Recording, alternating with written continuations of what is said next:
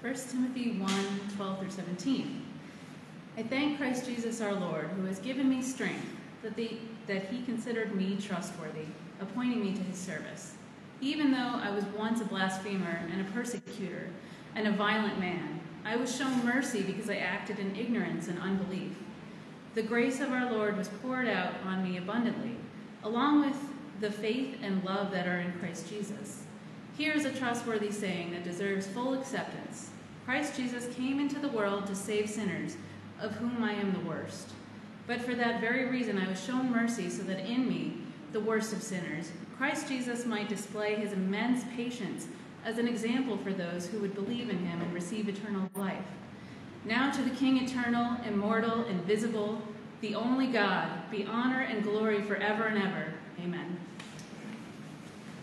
Thanks, Joy. Let's pray. Father, thank you for your word, that in it you show us who you are and what you're up to, and thus you show us who we are in you. So as we reflect on these words this morning, moved by your Spirit to open the eyes of our hearts, to see the glory of the gospel, that we might have hearts turned toward Jesus, not in despondence of sin and failure, but in great confidence because of the magnitude of your love for us. Pray this in the name of Jesus. Amen. I don't know if any of you have ever been to um, any meetings like 12 step programs, Alcoholics Anonymous, or Narcotics Anonymous, but they begin this way. The group will be in there together, and anytime somebody is going to speak, they'll stand up and say, My name is Tim, and I'm an alcoholic. My name is Tim, and I'm an alcoholic. If you've ever been in the room for that, you'll know that they're not standing up and saying that with great shame. The point is not to stand up and humiliate yourself in front of people. You don't say that and people go, boo, how dare you chase after alcohol? You're not being yelled at. There's power in it. In those rooms, there's no pretending. None at all. They don't walk in there to impress one another. They walk in there with their very real struggles, and they know that as they confess their struggles, the reality of their lifelong struggle with addiction, that they won't face rejection. That they're in a room full of people that are going to struggle with them. That as they celebrate victories, they won't celebrate alone, they'll celebrate together. As they suffer through temptations and defeats, they will not suffer alone, they'll suffer together. Now, I think these programs have lasted so long and have such a powerful track record when they work because they've tapped into something incredibly powerful. I think they've tapped into the transforming power of authenticity. What can happen in our human hearts when we toss aside our pride, when we put away the costumes, when we stop pretending, and we walk into a room and we own the reality of who we are and a community that is formed around that authenticity. It's something I think the church can learn from. And in fact, it's sad to me that that kind of concept to stand up and say that I am Tim and I'm an alcoholic, or I am Tim and I'm the worst sinner I know, is such a strange thing for churches. Probably something we've never heard a pastor or anybody else say. This morning, I want to talk about our core value as a church of authentic community. This idea that we are a community that's not formed around any other idea or value but this we are defined by the grace of God. And that we've been brought together with one another for flourishing, for love, and for encouragement. And the lens I want to look at this core value through this morning is our passage in 1 Timothy 1. So we're going to walk through the passage a little bit. I'll break it up into a couple different sections to help get our minds around it. The first one's this a contrast. So, 1 Timothy is one of the last books in the New Testament that was written, and it was written by the Apostle Paul, one of the founders uh, of the early church who had gone around the Roman Empire and planted tons of churches. He wrote 13 books of Scripture. 1 Timothy was written by him to his ministry partner and mentoree, Timothy. Great name. Timothy had been left in the city of Ephesus, third biggest city in the Roman Empire, um, and he had been left there by Paul to help um, address some chaotic division that had begun to happen there. It was a very prominent church. It had books of scripture written to them and from that city to other places by Paul and, and by uh, the Apostle John. But what's happened is now, after a few decades of that church existing, some chaotic division has started happening. But it's not happening because the outside world is making inroads. It's not happening because something is breaking in from the in, outside to, to uh, poison the community there. It's happening through the leadership that's in that church, it's happening through the pastors. What had happened is Paul had left Timothy in Ephesus to help figure this out. So in 1 Timothy, we have this contrast between Paul and Timothy on the one hand, what Paul is telling Timothy that matters. And we have the contrast of the false teachers, the people that had risen up that were causing the chaos. And so I want to look at these two in contrast. And first, let's look at these uh, false teachers. What they were doing was they were teaching a way of life that I like to call Jesus plus. They were displaying and living out and telling other people that what those folks needed to be whole and complete is the grace of Jesus and what God's done through him plus something else. They needed the grace of Jesus and everything that Jesus had accomplished for them plus something else. Now, what they were saying is, we are very impressive in our knowledge. They were saying things like that. They were saying, well, we know, we know the Old Testament, the law of God, inside and out. God must have given it to us and our ancestors that were probably a Jewish background. Um, they gave it to our ancestors because we're really trustworthy. Our ancestors were really smart, and we are too. We're really trustworthy, and that's why we were given and entrusted with Scripture. God looked at us and He saw that we were worthy.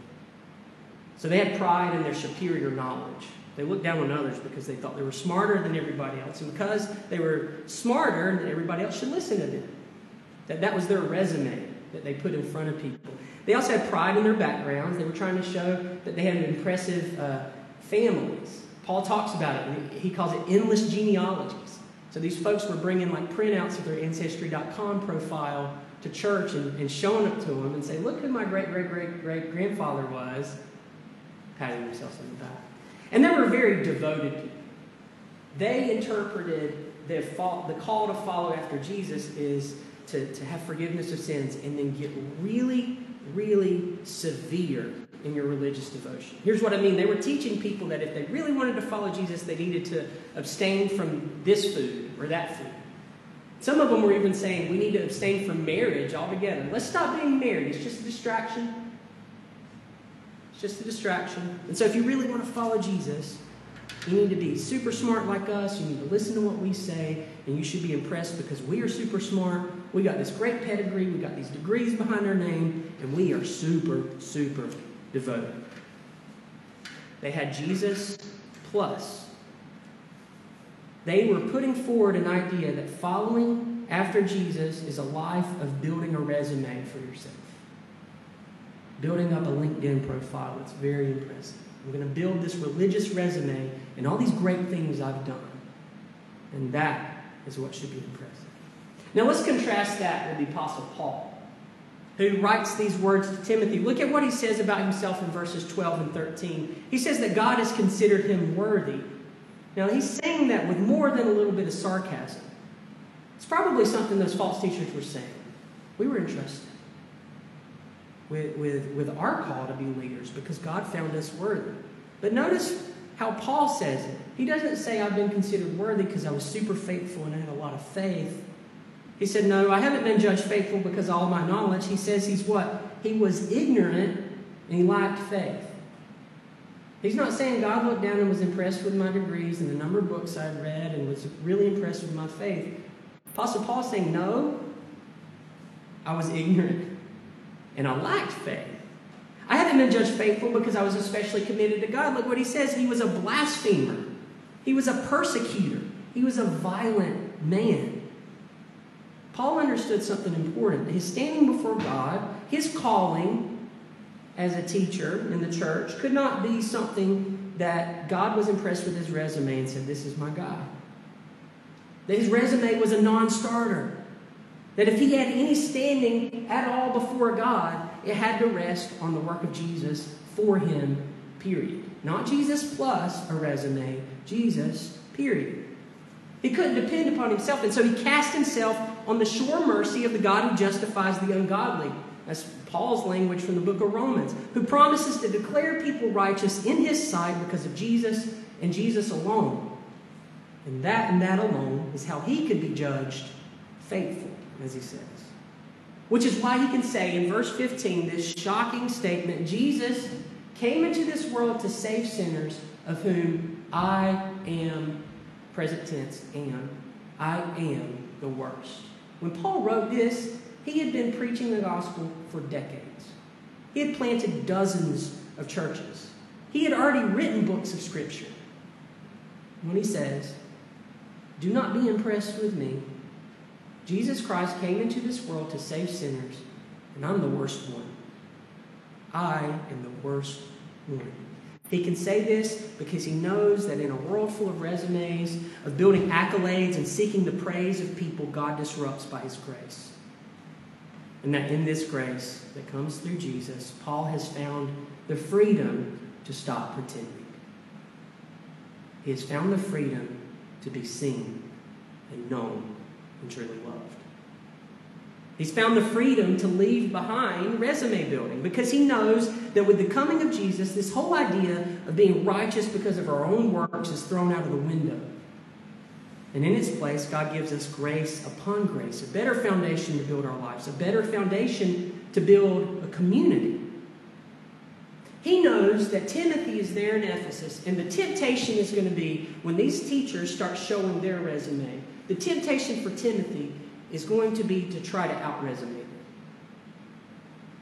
He knows the temptation is going to be for Timothy to say, Well, you guys did this, well, look what I did. Oh, you think you're smart? Let me prove to you that I'm smart. Oh, you think you've been really faithful and you've done a lot of work for the kingdom of God? Let me start listing off all the stuff that I've done. He knows that temptation is there for Timothy to counter their resumes with a resume, but Paul is saying that the true pathway to building authentic community, the true pathway to seeing God's grace come to life in our world, is to stop playing that game. To stop. And the bedrock, the foundation for flourishing, the foundation for true community, is Jesus Christ came into this world to save sinners, and I'm the worst one I know. And I'm the worst one. It's a lot like AA. I'm Tim and I'm an alcoholic. I'm Tim and I'm the worst sinner I know. The contrast could not be more stark between these false teachers and the Apostle Paul. Apostle Paul hammers home on this because he knows this that that resume building, it is absolute poison to building a community that is centered on the gospel. It's absolute poison for churches. It destroys everything. It's like, nu- it's like a nuclear explosion in the church when that gets left behind. You guys ever heard of Chernobyl? They did an HBO series a couple years ago, but it was a, a, nuclear plant in the Ukraine, not the Ukraine, in Ukraine. Uh, in the 80s, it, it, it suddenly had this fallout and this explosion. In the initial explosion, not a lot of damage happened. A couple people died that were near the nuclear reactor, but the aftermath absolutely destroyed the countryside there. The initial explosion was bad enough, but the aftermath of the radiation that came from that reactor, there's places nearby that are still uninhabited.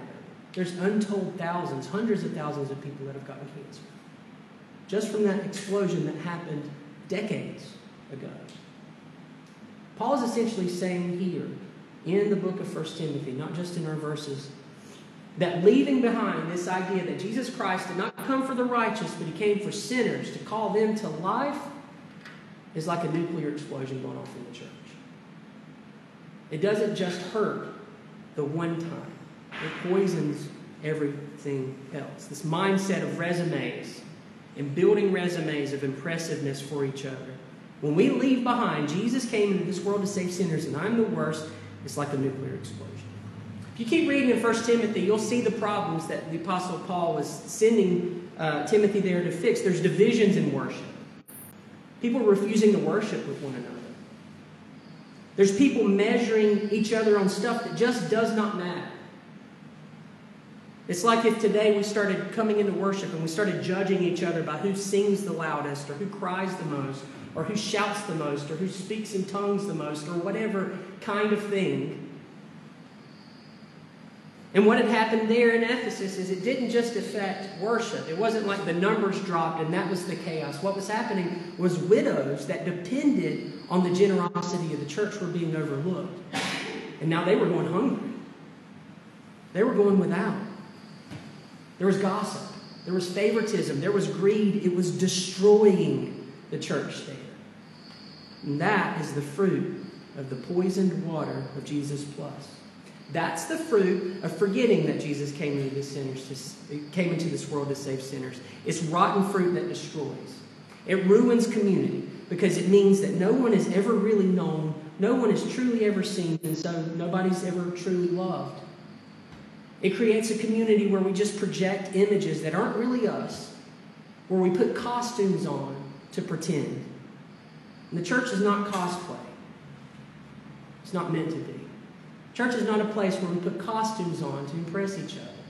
It's not a museum where we hang our works of art on the wall to be admired. Church is a hospital where we come together and we find the medicine that we so desperately need for our hearts. Forgetting this, adding Jesus plus, it ruins community because no one's ever seen and truly known.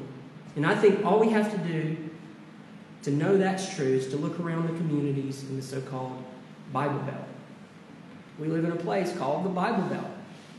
It's called that because this is a place where the average home has three Bibles, and there's still going to be a mayor's prayer breakfast, which that's fine. There's still going to be somebody praying at every Chamber of Commerce cutting, you know, opening event. It's a Christian community founded on traditional values. Those are big words you hear. But you walk out this door and you walk down the street, and our city is eat up with drug addiction. Our city is eat up with broken homes. Our city is eat up with abuse. And we learn as we grow up in these communities to hide. That we can't be known because it's too dangerous. We'll be rejected, we'll be turned away. What we've learned is to drink from that poisoned water of forgetting the grace of God in Jesus. And sadly, more often than not, I feel like our churches train us to do that, train us to hide. But here's the good news the same way that forgetting this is like poisoning the water and it just keeps poisoning us over and over again, in the same way, the flip side is true. The gospel of Jesus Christ at the center of a community is profoundly transforming and it leads to true flourishing. When the gospel of Jesus is at the center of a church community, it transforms everything. It will mean doing the hard work of keeping uh, Jesus at the center. That doesn't happen naturally. It will mean coming back to Him time and time again, putting to death our prejudices and putting to death our pride. But it will mean that our church becomes an authentic community that radiates the grace of God. As we move more and more toward being and becoming a gospel centered community where we can readily say, Jesus came to save sinners and I'm the worst, and that's my strength. Because my strength doesn't come from me, it comes from Him. I received mercy not because I was smart enough or ambitious enough, but I received mercy because of His overflowing grace, and I can't account for it. Jesus has won me to Himself, not because He's so very impressed with me, but as Paul says in verse 16, I was shown mercy so that in me, the worst of sinners, Christ Jesus might display his immense patience as an example for those who would believe in him and receive eternal life. That brings me to my next section. This is easy to say, but it's hard to live out. This all sounds nice, and it's incredibly easy to forget. It sounds nice, but it's incredibly easy to forget because we live in a world that screams at us to believe lesser things. It should be a warning to us that this fallout, this chaos happened in Ephesus. As I mentioned, this was a church with a very long history of God's grace at work. They had letters of Scripture written to them and letters of Scripture written from their city by the Apostle Paul and the Apostle John. This was a place that if any church should have got this right, automatically, it should have been Ephesus. And that means that we cannot take the danger of what Jesus plus will do lightly. It can slip in by accident. After all, our hearts are really good at creating idols. We can't simply assume that because we have a great statement of faith or a great history of God at work in our midst, that we can walk forward presuming that we're right. Because the world we live in and the selfishness of our own hearts wars against the truth of this passage. I've thought about this passage a whole lot in the last few years. We're a new church. And I have so many conversations with people that'll ask me, why bother with Dunn? Why bother with a new church in Dunn? There's a church all there are churches all over the place.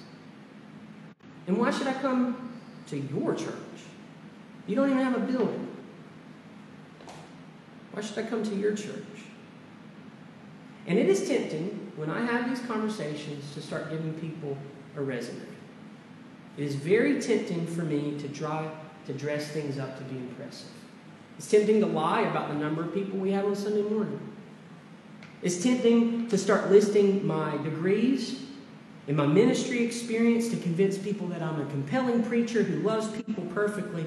Now, the first thing I'm not, I'm not compelled for the first thing I say to people to be this, but it probably should be. When people ask me why should I come to your church, I should probably start saying this You should join our church plant because I might be the worst sinner you've ever met. Me. Maybe I should say you should come and join us because we're maybe the worst collection of people in this whole town. And if you join us, you are going to see the grace of God at work. Because it is grace upon grace that is poured out on us. Because we are the group of people in Dunn who needs the most grace. Maybe that should that's too many words for a church sign, but I don't know. Maybe we'll one day have a church sign. The worst people. Chief of Sinners Church is what we should call this place. this is a sermon about our core value of authentic community. That we're a community of people defined by God's grace, joined together for love, flourishing, and good deeds. And this kind of community will only happen and will only continue when the religious images that we create to impress each other, to cover up our failures and weaknesses, are left behind. Guys, those things will kill you. They will kill your heart. We have to leave them behind. We have to toss this, leave the costumes for Halloween. We don't need to impress each other. They tear our hearts to pieces. They tear our communities to pieces. Now, I know there's a usefulness to religious costume because pastors do it all the time. We do. We can seem like used car salesmen. We'll put up a front. Nobody truly knows us. We'll have our pastor voice, and it's not our true voice because you had a conversation with us, and we don't talk the same between those two. And no one knows that we struggle, that we doubt, that we don't have all the answers. And it's not just pastors. Sadly, church people learn to do this pretty early. You know exactly what I'm talking about. We pretend everything's okay when it's not. We pretend that we have it all together. We pretend that we are walking with confidence and boldness when sometimes we are barely crawling forward. But here's the truth, and I mean this I'm the worst person I know, and it's not false humility. I've sat across from people confessing to me the worst things they've ever thought, said, and did. I am the worst person I know. I don't know anybody who's acted more often in selfishness than me. Absolutely no one. That's not false humility. I don't know anyone who's a bigger sinner than me. And the reason I think that God has called me to this work here and Dunn, and has called us together as a church in this beginning stages of our life together, is because people will see that if God's grace can find me, if it can find Tim, it can find anybody. Anybody at all. Now, I've got nothing for you as a pastor if you're looking for a great visionary leader. If you need a visionary leader, it's not going to be me. There's other places to go. If you're looking for a moral authority that's above the common person and above struggles, that's not me. You got to find somewhere else. I've got nothing for you if you're looking for someone who has it all together because I do not. But here's what I do have I have a love that has found me that is stronger than my sin. I have a love that is washing me clean. I have a love that has bent me out from my selfishness, has bent me out and turned me toward others. And that's an absolute miracle. Jesus came into this world to save sinners, and I intend him the worst sinner I know. But because of my sin, because of my selfishness, because of my foolishness, the grace of God is going to shine all the brighter. Because the power of His grace has broken the power of sin that has held me bound. And that's my real resume. That's my best foot forward. Not the resume that I've built, but the resume of Jesus that I've been gifted by grace. We talked about it earlier when we confessed our faith in the words of the Heidelberg Catechism. Why do you say you're righteous? Why do you say you're righteous? Only by faith. Not that I'm acceptable to God on account of my worthiness. Not that I'm acceptable to God because of my faith, but only the satisfaction, righteousness, and holiness of Christ that is mine. That's what I'm talking about. So, where does this lead us? Where does this take us to? It takes us to where our passage ends this morning in verse 17. It leads us to worship. Look at verse 17. Paul's written these things to Timothy, and it's almost like he breaks out into a song in this last verse. So he's writing to Timothy these instructions, and Paul, it's like he can't stop his pen. Now to the King eternal, immortal, invisible, the only God, be honor and glory forever and ever. Amen. Paul breaks into praise because he understands that this basic confession that Jesus came into this world to save sinners is beyond our comprehension. We can't account for it. Staring into the face of it, we can only be baffled. We can only wonder at this grace. We can only come to this truth, this mystery, and be in awe. God, compelled by no reason except for his love for us, has moved heaven and earth to rescue us. And in the sacrifice of Jesus on the cross, our sins are dealt with for good, so that we might receive not only forgiveness for our sins, but the righteousness of Jesus credited to us. And we are forever connected to him. And there's no power in heaven or earth that can remove his love from us. Friends, in a minute, we're going to celebrate the Lord's Supper. We're going to come here, and this isn't just a neat religious thing for us to do. It's our very present Lord using the ordinary things of bread and grape juice. You guys got little wafers, those are so profoundly ordinary. It's Jesus feeding us by faith, nourishing our souls as we focus on Him and what He's done for us and who He is for us. And He invites us to this table. He gives Himself, gives us Himself assuring us of his commitment to show us his grace. So as we come to this table, we don't come as people who have earned a seat. Get that out of your mind. We come as those who know that Jesus came into this world to save sinners. And guys, I think we're the worst group in town. But it's for this very reason that we've received mercy. That in us, in Christ Church, Christ Church Dunn, as the worst sinners in Dunn, Jesus will display his perfect patience as an example of those who will believe in him find eternal life. So as we partake of this supper together, as we sing his praises again in just a moment, let's be in awe of his grace. It's the only proper response. Let's be amazed at the depths of his love for us and sing as those who have been set free from a world of resumes, as those who have experienced the disruptively wonderful love of Jesus. Let's pray. Father, I thank you for the truth of the gospel. That we don't have to jump to get you to notice us, that you have sought us out. That we don't have to bring you our impressive resumes and bring those to one another, but that we can toss every bit of that aside and find in you the true treasure, finding you all that we need, finding you a foundation to build our lives individually and build our lives together. So work in us, Lord.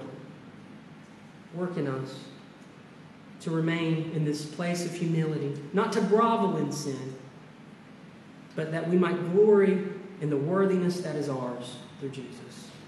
We this in his name. Amen.